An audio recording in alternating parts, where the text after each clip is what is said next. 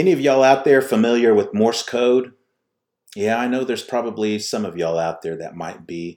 Let's do an instrumental by Rush, which the rhythm of this song is the airport identification code for the Toronto Pearson International Airport. You know what song this is. I don't have to tell you what it is. You'll figure it out. Use Morse code if you have to.